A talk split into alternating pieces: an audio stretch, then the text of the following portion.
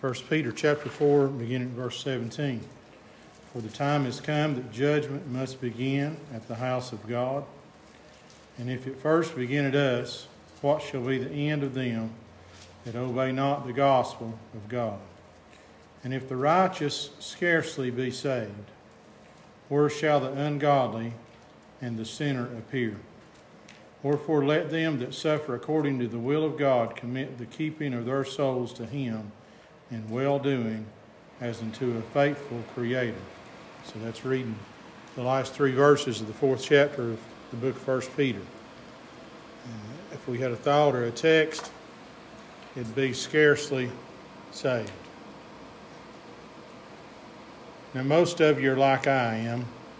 You have been in church all your life, either here at Dutch Bottoms or at another local church somewhere. And maybe you've taught Sunday school or led singing or been the Sunday school superintendent or, or been a preacher or a pastor at one time or another. I want you to know that's not going to count anything towards salvation. Now, I want you to listen to this verse, verse nineteen.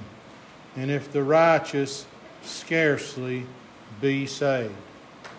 I recall lots of good men, preacher men, that we had as pastors over at Rankin growing up. Much better pastors, much better men than I'll ever be.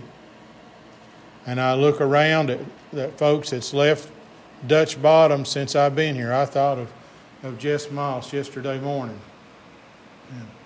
And other folks that we've lost here at Dutch Bottoms, and they were faithful to the church. They loved the Lord. They lived for him when they wasn't in between the walls of the building. They lifted up his name wherever they went. I would dare to call those folks righteous. But this verse says, if the righteous scarcely be saved. If I preach until I'm one hundred years old, if God blesses me with that many years, if I never miss another church service, if I try to obey His will and His Spirit every time I come to church, if I'm good to my neighbor, if I love everybody, if I do everything the Bible says, I'll barely make it in. We just, by the, you've heard the old saying, by the skin of your teeth. That's me. That's how you and I are going to get in. We're just scarcely saved. We take it for granted, don't we? We get down and mumble a, a multitude of words and, and repeat phrases that we repeat over and over when we pray. You know what we ought to be praying? You know what we ought to be thanking God for? That we're not burning right now. Amen. Because if we got what we deserve, we'd be burning in hell. Amen. That's, that's the way we've lived. That's the life that we've lived. That's the that's the that's the carelessness that we've that we've handled this with, and we just barely are going to make it in, just by the skin of our teeth, scarcely saved. And that's the righteous. And if the righteous scarcely be saved, where shall the sinner and the ungodly appear? Now we look around in our lives today, around in our world today. We've got folks, we got people on the roll book of Dutch Bottoms that start darking the door since I've been your pastor. I've been here seven plus years. We got folks that start darking the door of the church in years. If the righteous, the saints, as we would call them, that we looked up to, that we admired, that we tried to pattern our lives after, if they're scarcely saved, where shall those folks that's never darkened the door of the house of God appear? Where shall those folks that's never bowed a knee to Christ appear? Where shall those folks that's on the bottle, that's on the pill, that lives every ungodly way under the face of the earth, where shall they appear? I'm here to tell you, Marty taught a good lesson this morning. It went right along with what God's given me to preach this morning. I'm telling you today, there is a day that you will stand before the Lord and give account him for the deeds done in the body. Well, preacher, when that day comes, I'll fix it all up. I'll tell him what I've done and what I've not done. No, you won't. You'll stand there with your knees shaking in fear before an almighty, justified Savior, glorified Savior that has every right to judge you because he paid the price for your sin at Calvary.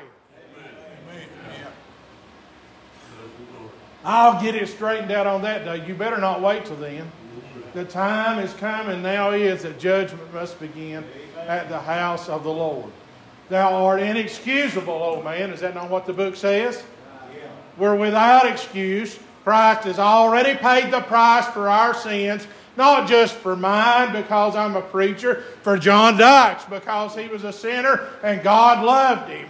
Oh, for Kiva because she was a sinner and God loved her. For Kim because she was a sinner and God loved her. I'm here to tell you today, we take it for granted that we're just going to be all right, that we're going to be okay, and I believe in eternal salvation. But I'm here to tell you today, we've got a lot at stake, as Roger requested prayer today for the service. The service is not over. The service is still going on, and you can still get saved this hour if you'll call on the name of the Lord. Amen. Scarcely saved. Well, preacher, I never miss church. Preacher, I've been in church all my life. I try my best to pray. I try my best to do the teachings of the Bible. And all our righteousnesses are as filthy rags. I've told this anecdote several times. Dad, whenever I was growing up, and some of you men know what I'm talking about, he would change his own oil.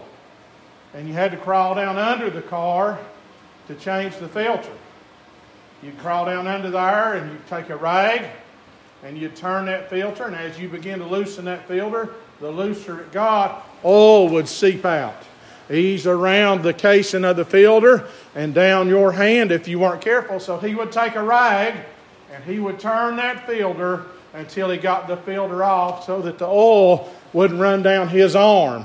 I'm here, you know what happened? We, he changed the filter. The car still ran. But you know what happened to the rag after that? It was useless. That's right.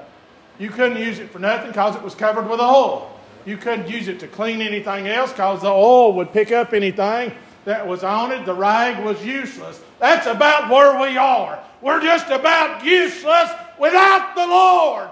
He's the only hope of redemption that we have, and if we got what we deserve, we'd be in hell this instant. So we ought to be thanking him for eternal salvation and quit taking it for granted that everybody's going, because there's few that's going to enter in. The, the Bible says straight is the gate, and there is, I'm not, I believe I'm preaching you the King James Version Bible, Marty. Straight is the gate, and narrow is the way that leadeth to life everlasting, and few be that enter therein. Not everybody is going to heaven. I hope you are, and if you get there, you'll get there just like I did, by grace, through faith. You're saved, and that not of yourselves, lest any man should boast. It is the gift of God. Thanks be unto God for his unspeakable gift. Oh, I was headed for a devil's hell. I was in, I was doomed to burn, but God sent his Son.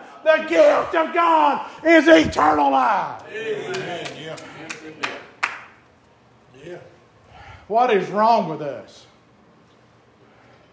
that we would take for granted such a great gift?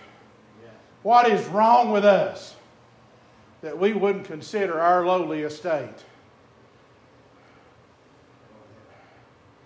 You don't deserve heaven, and I don't either. Now you tell me. I'm just, Keith, I'm just speaking from my experience. You tell me, when you got down on your knees and asked the Lord to save you, you didn't ask him to go to heaven, did you? You just wanted him to save you yeah. from hell. Amen. I didn't want to go to hell, Marty. I didn't want to die. I didn't want to burn. I had heard the preacher preach about hell. Well, preacher, you shouldn't scare our children. They need to be scared of that place. Amen. They need to be afraid of it. Yes. They need to know that there is more to life than just what they can hold in their hand. That's right. They need to know that there's a better way. They need to know that when they lay this flesh down, that there's an eternity, they're going to live somewhere. They're either going to burn in hell or they're going to live in heaven when this life is over.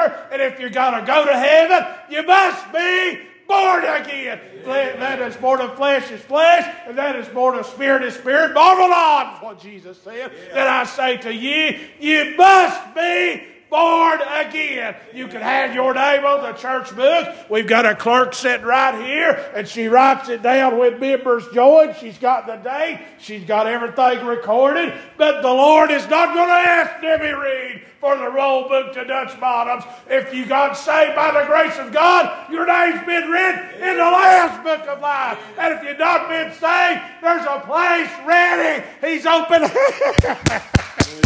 He's open the seals. He's unsealed it. He's got it open, spread out before him. And in the place that's empty is a place he's standing waiting, ready in it with his blood to write your name in the Lamb's book of life. You know what's going to keep me out of hell? The fact that he wrote my name. Amen. Amen.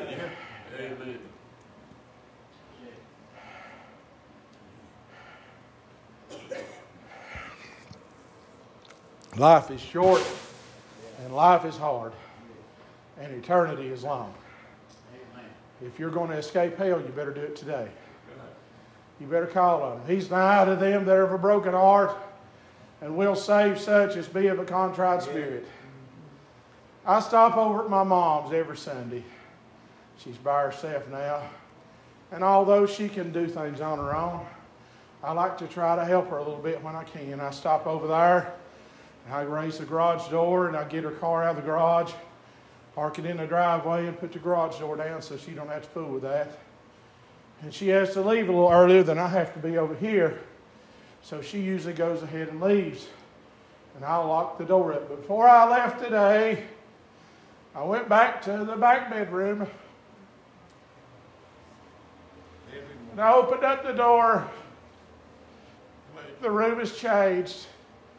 The high back piano is not there any longer. They got rid of it years ago. The little half bedroom suite that was in there was gone long before I ever moved out. There's a queen size bed sitting right in the middle of the room. But I had to open that door and look in that room. And under the frame of that queen size bed, you can't see it, but it's there. There's a spot where I asked Jesus to save my soul. Friend, you better have a spot. You better know Amen. That you're saved by the grace of God. Amen. When you get saved, there's a change in you. Yeah. When you get saved, the world looks a lot better. When you get saved, those you once hated, you can now love. When you get saved, those that have done you wrong, you can forgive. I'm here to tell you today, God makes a difference. Amen. Scarcely saved. For it's by his mercies that we are not consumed. Right. You want better news than that? They're new every morning. Amen. John, he had to extend a lot of mercy to me yesterday. But he don't run out, Gary. He's got new mercy for me today. Amen. Great is thy faithfulness. Amen. Roger, I've let him down so many times. I don't see why he don't just give up on me. Why he don't just throw in the towel on this old boy and say, forget it. He just barely made it in anyway. He scarcely got saved. Why should I have any more mercy for him? But yet he does again today and tomorrow. He's faithful. He'll never let you down. I'm here to tell you today, we've got a wonderful, wonderful Savior. Casting all your cares on him, for he careth for you. Amen. That's not exclusive to Marty. That's not exclusive to Johnny. That's not exclusive to Robert. But he's got mercy and grace for everyone under the sound of my voice. He just wants to be your friend. A man that desires friendly friends must first show himself friendly. If it's been a long time since you talked to him, try Jesus. He never fails. Amen. Amen. I believe the Lord's going to help me a little bit. Sometimes you got to press your way, and then sometimes it just comes. Scarce the righteous scarcely should, should be saved. For the time is coming now is that judgment must first begin at the house of God. So Marty taught on it this morning. Revelation says, I saw the dead, great and small, stand before the judgment seat of Christ, and the books were opened. And men were judged according to the deeds done in the body.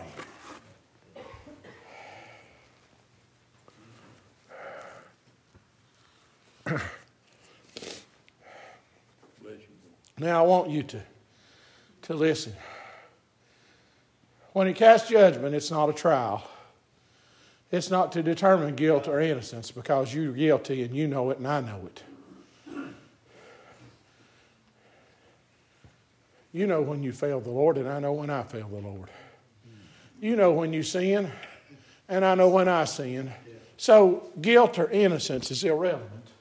We're guilty. He's just going to pronounce a sentence. That's right.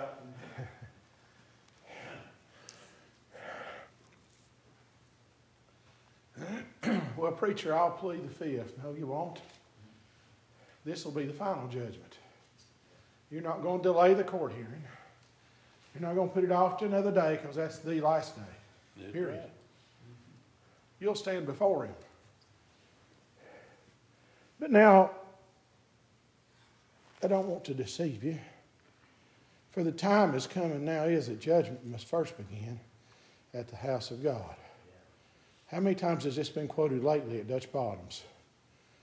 For if a man knoweth to do good. Is this Bible? Amen. Is this King James Version Bible? I'm expecting you folks at Dutch Bottoms to know that. I'm expecting you to read God's Word. Amen. I'm expecting you to know when I'm preaching you the King James Version Bible and when I'm filling your, your head with lies. Is this not in the King James Version Bible? Listen, friends, for the time is coming now is that judgment must first begin at the house of God. If a man knoweth to do good and doeth it not, to him it is sin. Amen. You may have never turned a liquor bottle to your lips. You may have never committed adultery. You may never have lied. You may never have deceived someone. But if you sat and not obeyed the voice of the Lord, you sinned. Amen. For all have sinned and come short of the glory of God. And sin is sin is sin is sin. And when we're wrong, we're wrong, and we know it, and we can feel conviction come upon us. We've been judged. Amen. For the time is come, and now is that judgment must first begin at the house of God. And if the righteous scarcely be saved. I can't even claim that moniker. I can't even claim that title of being righteous. So don't include me when you look at look at saints that we've had along life's ways. That's not me. I'm far from that. But if those folks that we look up to that were godly, if they, the folks that we had God's power in their lives and we admire and, and we think the world of, if we look to those folks and if they scarcely be saved, where shall the sinner and the ungodly appear? Where do you fit in? Where do you fit in? Would you, would you Would you compare the way you're living and your life today to the saints? I think about Eric's grandpa, good, godly man, was faithful to the church, did everything he could for, for the church for as long as he possibly could. He paid his tithes. He did everything he could, a good, godly man. And my life don't measure up to being like that. Oh, scarcely saved. Where are we? Where do we fit into that? Where shall a sinner and the ungodly appear? I'm here to tell you today, we've got a long way to go to get to the moniker of being righteous.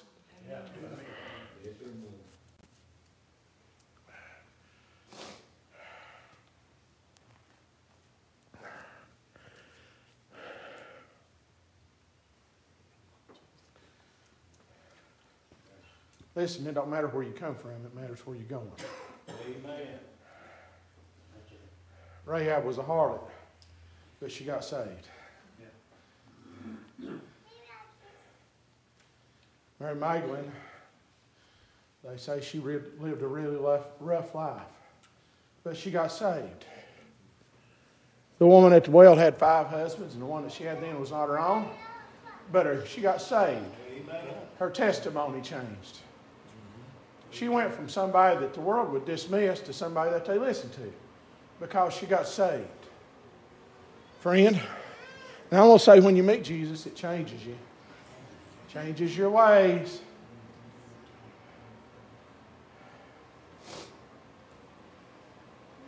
Would you take advice from Legion and him running naked in the tombs? Is that somebody you'd go to for advice? Would you take advice from Legion, him cutting himself with lances and hurting himself? Is that somebody you'd talk to for advice? But yet, after he met Jesus, he was clothed, sitting at Jesus' feet. Amen. And in his right mind. They saw a radical and essential difference between the righteous and the wicked. All right. If the righteous scarcely be saved, where shall the sinner and the ungodly appear? Let me read that other verse, and then I'm going to go on to another scripture, and we'll be done here in just a few minutes. Last verse, wherefore let them that suffer according to the will of God commit the keeping of their souls to him in well-doing as unto a faithful Creator. Life has not gone my way, preacher. The ball has not bounced my way. I'm so down, I'm so out. Let me tell you something.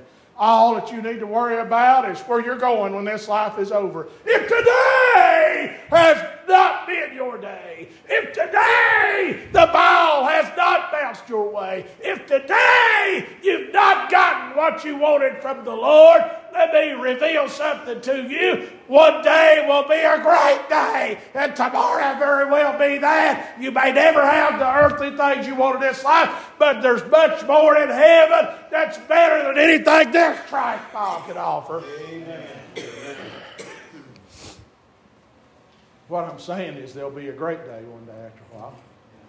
For the great and notable day of the Lord has come, and who shall be able to stand?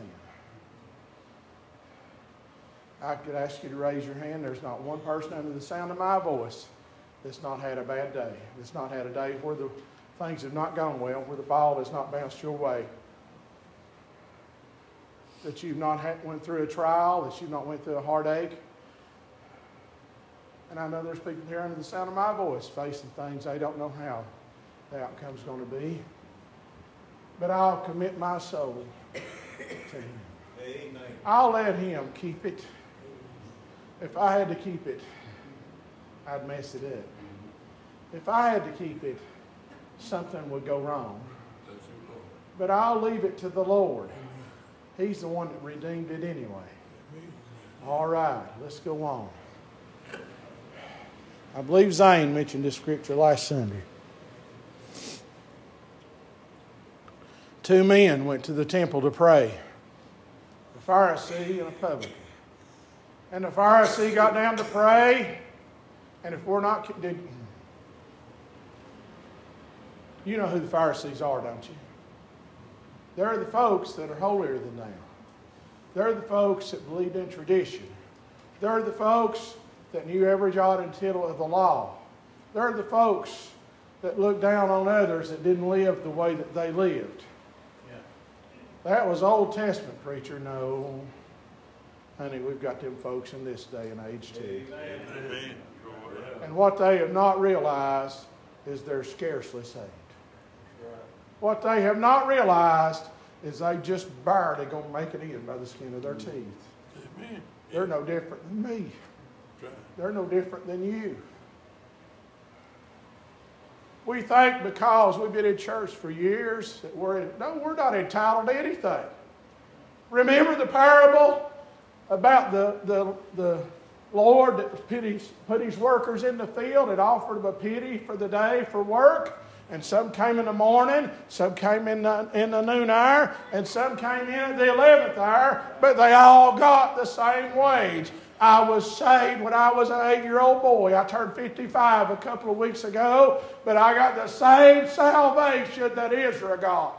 She's getting paid just like I am. I got the same salvation that Kendrick got. And it's good, and it blesses me, and it provides peace and joy along life's way. We all get paid the same, and if it wasn't for that, we'd be burning. So we ought to praise the Lord that He had mercy on us, not just the day He saved our souls, but again today, and again tomorrow, and again the next day, because we are here to worship and to praise Him. If you're not here for that, why are you here? Amen.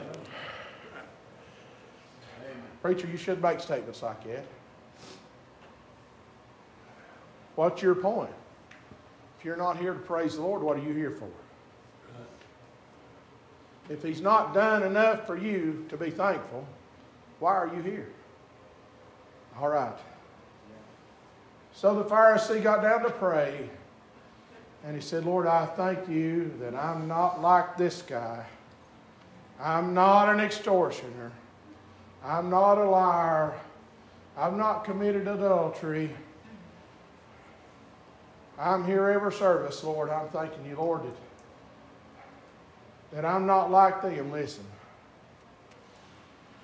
this is flesh, and it's the same. And the reason I'm not in the penitentiary is not because of the choices I've made. It's not the reason I'm not an adulterer is not because of the choices I've made. The reason I'm not a drunkard or a drunk addict is not because of the choices I've made. It's by the mercy and grace of God. You're the same way. Yeah. There's no difference. Just the mercy of the Lord. That's the only divider or separator between any of us.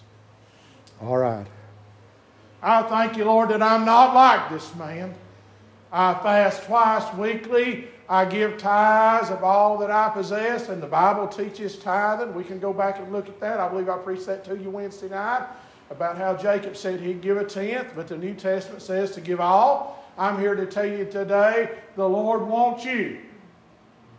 Now think about that, and I'll preach to you here lately what exactly we are.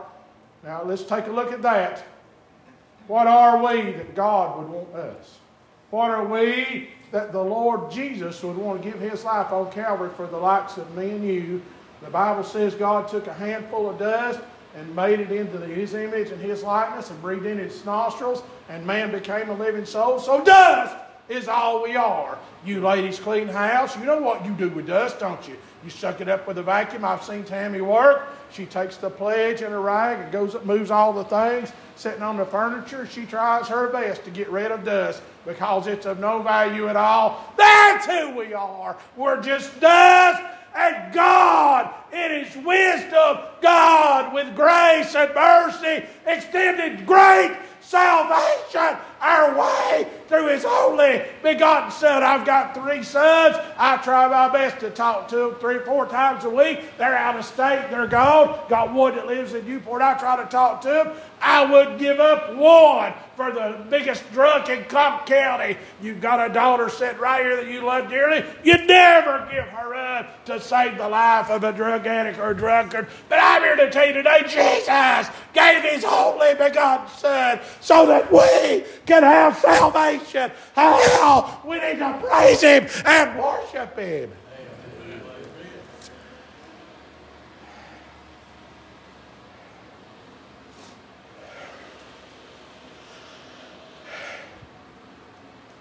Becky sings the song, "The things that I love and hold dear to my heart, they're just borrowed. They're not mine at all. Jesus, only let me use them to brighten my life, so remind me, remind me, dear Lord." He needs to, you need to sit down. You need to stop. Sit down. Take inventory of who you were, what you were, and what the Lord's brought you through. You need to take a look at who you were, what you were, and where the Lord has brought you from. Show me where you brought me from and where I could have been. We could have been burning right now, but for the mercy of a living God.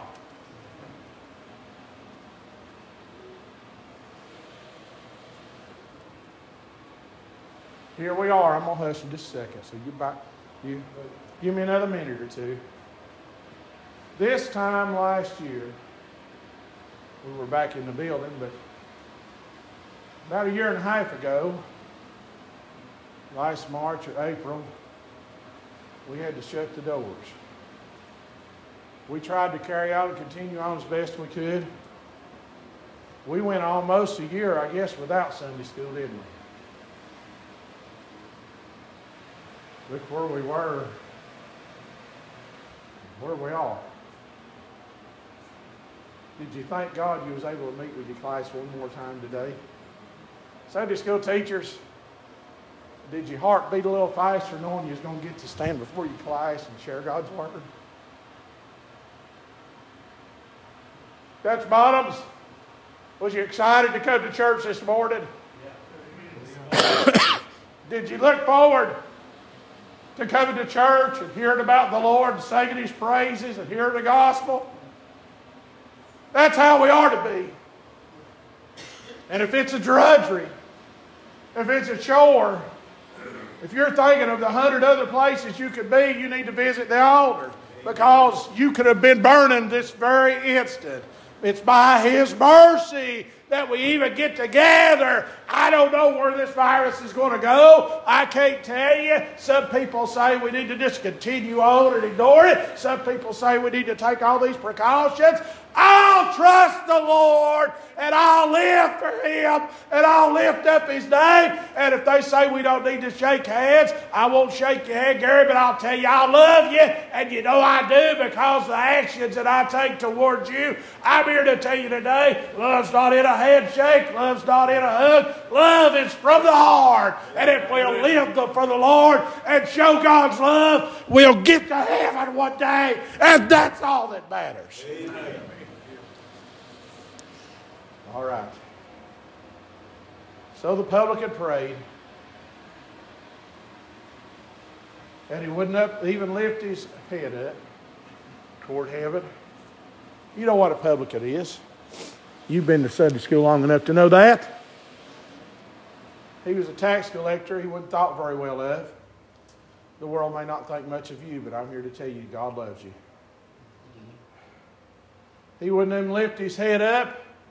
But he smote his, he didn't go about saying how faithful he had been in collecting taxes for the state, did he? He didn't brag on all the things that he did. These are the only words we hear the publican saying. "Be merciful unto me, a sinner." Amen. Now, this is not Mike's opinion. This is not Marty's opinion. This is not the Southern Baptist Association's opinion. This is the words of the Lord Jesus Christ. Amen. Jesus himself said the publican went down to his house justified. Why? Because of his behavior. No, if that had been the case, the Pharisee would have been justified as well, wouldn't he? Because the publican asked for God's mercy. That's why he was justified. He realized there was nothing he could do. Did you realize there's nothing you can do? Nothing you can do that gets you closer to heaven. You just have to trust in the Lord and ask him for his mercy. Amen. Yeah. All right. And if the righteous scarcely shall be saved, where shall the sinner and the ungodly appear? So I'm asking you, where are you in that equation? I'm talking to you personally this morning. And if the righteous scarcely be saved, where shall the sinner and the ungodly appear? Now, we want to think on things in terms of a continuum, don't we? Here's the righteous, here's the sinner and the ungodly. I don't read of a title in between there, did you? I didn't read of, of a place just below the righteous we might consider ourselves, or maybe halfway on the continuum. I believe the Scripture only noted three categories: the righteous, the sinner, and the ungodly. So I'm going to say we're one of the three. Which one you fit under? I'm going to say we're one of the three. Now, that's pretty plain. I know that. But it's time that we quit making excuses. Yeah. It's time that we quit trying to justify our sin. It's time that we quit trying to justify our behavior, the things we do and the things we say. We need, I know that we that no man is perfect. Jesus is the only one that ever walked the face of the earth that was perfect in his flesh. But the Bible says this: strive for perfection. And I'm not going to mislead you. I appreciate men like Jess Miles. I appreciate men like, like Bonnie and, and Jay Lewis. I appreciate folks like Sharon and different ones that we've had here. I appreciate Hack and Jen Wilson and different ones that you know were godly, that you looked up to, that you admired, that lived right in front of you. But I'm not going to tell you they were perfect either. They were humans. They had flaws. But they strived for perfection. And I'm afraid our group, our age, men and women, our, our elders, our, our young folks, we've all sinned and come short, way short of the mark of righteousness. Amen. So where are you? Are you among the righteous, the sinner, or the ungodly? You know who I need to worry about? This fella right here. I need to make sure he's more righteous tomorrow than he was today. I can't fix Rick. Only Rick and the Lord can fix Rick.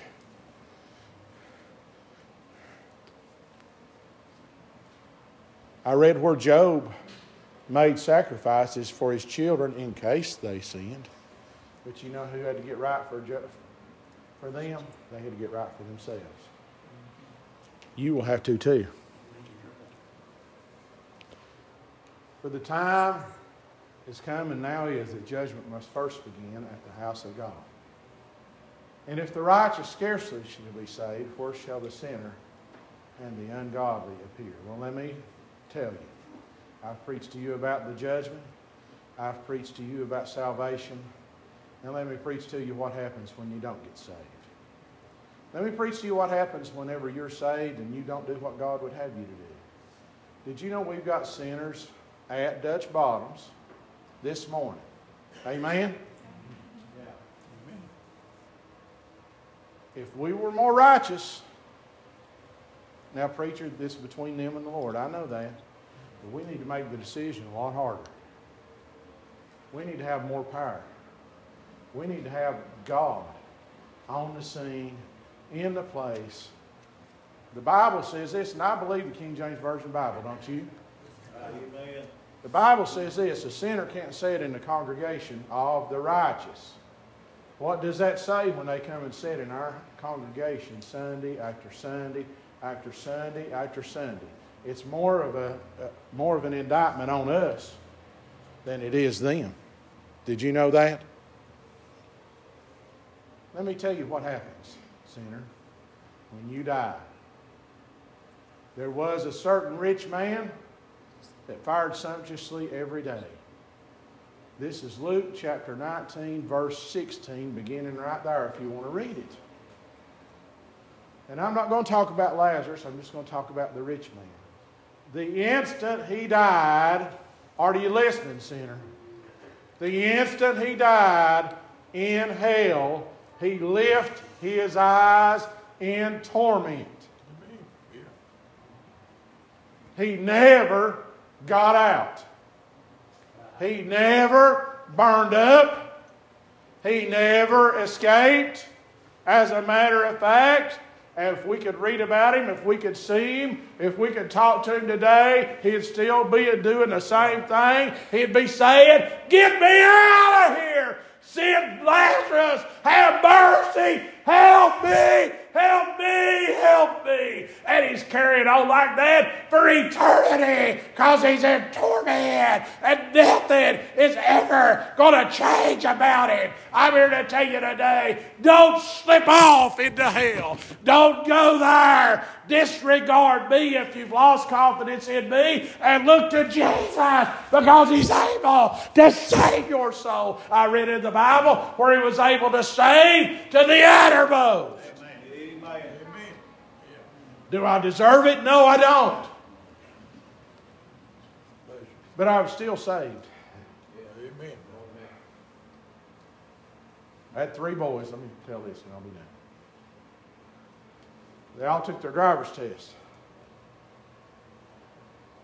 And I'll not single him out, but I had one that thought he knew it. I had one thought he didn't need to read the book and he knew all the rules of the road and he'd be just fine. You know what happened when he took the test? He failed it. I said, "Son, you need to read the book." We rescheduled. He went back in. Guess what happened? He failed it again. And it took him twice failing to realize that I actually was telling him something he needed to listen to. Third time he went, he read the book before he went and he passed it. By one question. You know what happened? The state of Tennessee still gave him a driver's license because he passed. He didn't pass by a whole lot, but he passed enough to get his license. I didn't get saved by a whole lot. I just barely got it. I didn't get saved by much. If he gave me what I deserved, I'd burn in hell. If he gave me what, the way I behaved, the many times I've let him down, I'd be burning right now, but I got it. I might not have got it by much. We used to sing a song that said, "When he sees me, he can look at me, John, and my life blackened by sin. He can look at me and the times I've let him down, forsaken him, not done what he told me to do. He can look at me and see the disappointment that he had in me. But when he sees me, he sees the blood." Why? Because I'm covered in it. I don't deserve it. I'm not worthy of it. But I'm saved by the grace of God. Amen. Amen.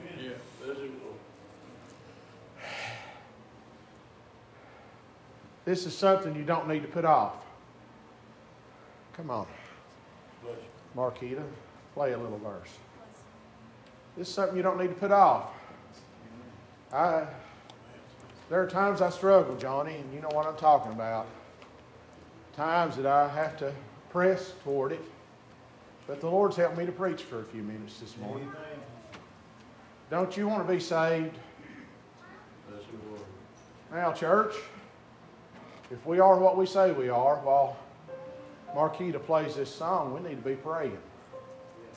While Marquita plays this song, if we are what we say we are, if we're the righteous, we need to be praying that the Lord will save this morning at Dutch Bottoms. How about you? Where are you going when this life is over? How about you? If Jesus came today, if he came right now, where would you be? Would you go to heaven? Or would you have to go to hell? This is it right now. This is your opportunity. He's calling to you. Behold, I stand at the door and knock. If any man hear my voice, now it's up to you. What are you going to do about it? If any man hear my voice and open up, you've got to open the door. You've got to let him in. He's not going to drag you by the hair of the head. It's by grace through faith that you're saved. There's a faith part. You've got to believe in Him. You've got to believe that He's able. And if you want it with all your heart, the Lord's hand is not shortened, that it cannot save. Neither is His ear heavy, that it cannot hear. I'm here to tell you today, if you want it more than anything, ask Jesus and He'll save you. Won't you come right now? You hear Him? Are you afraid? Are you afraid to die? Are you afraid that if you died right now, you'd go to hell? Now's the time to pray. Now's the time to ask Him to come in your heart. Let me tell you something. You don't have to understand it all. You don't have to be smart. Your family don't have to have a lot of money. But you have to have Jesus as your Savior. There's no other way to go to heaven. You have to ask Him. You're not going to get to go because Mama and Papa went. You're not going to get to go because Mom and Dad are going. If you go to heaven, you will ask Jesus to save you. That's the only way to get there. You have to ask Him for yourself. The night I got saved, my dad knelt on one side of me. My mom knelt on the other. And they prayed, Sister Faye. They prayed that the Lord would save my soul. But I had to pray. I had to ask Jesus to save me. I had to ask for it.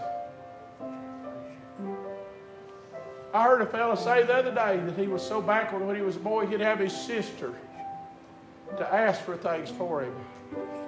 Your sister, your brother can't ask for you. You have to ask to be saved for yourself. Why don't you ask Him? Why don't you call on Him right now? Why don't you come? Why don't you ask Jesus to save you? Look right here. I'm telling you, you need Jesus right now. I'm telling you, you need to be saved right now. Why don't you come today and ask Jesus to come into your heart? This is my prayer for you. I pray He'll save you. And I pray He won't leave you alone until you get saved. I pray He'll lay that fear on your heart. Preacher, why would you pray something like that? Because I don't want to see you go to hell. I love you. Surely you know that by now. It tickles me to see you coming to church. Puts a smile on my face when I see you walk through the door. I don't want to see a time when you're not here and you're in hell. Because that time may very well come unless you ask Jesus in your heart. Don't think you can't get it. He'll save all. It's not His will that any should perish, but that all should come to repentance. Why don't you come right now?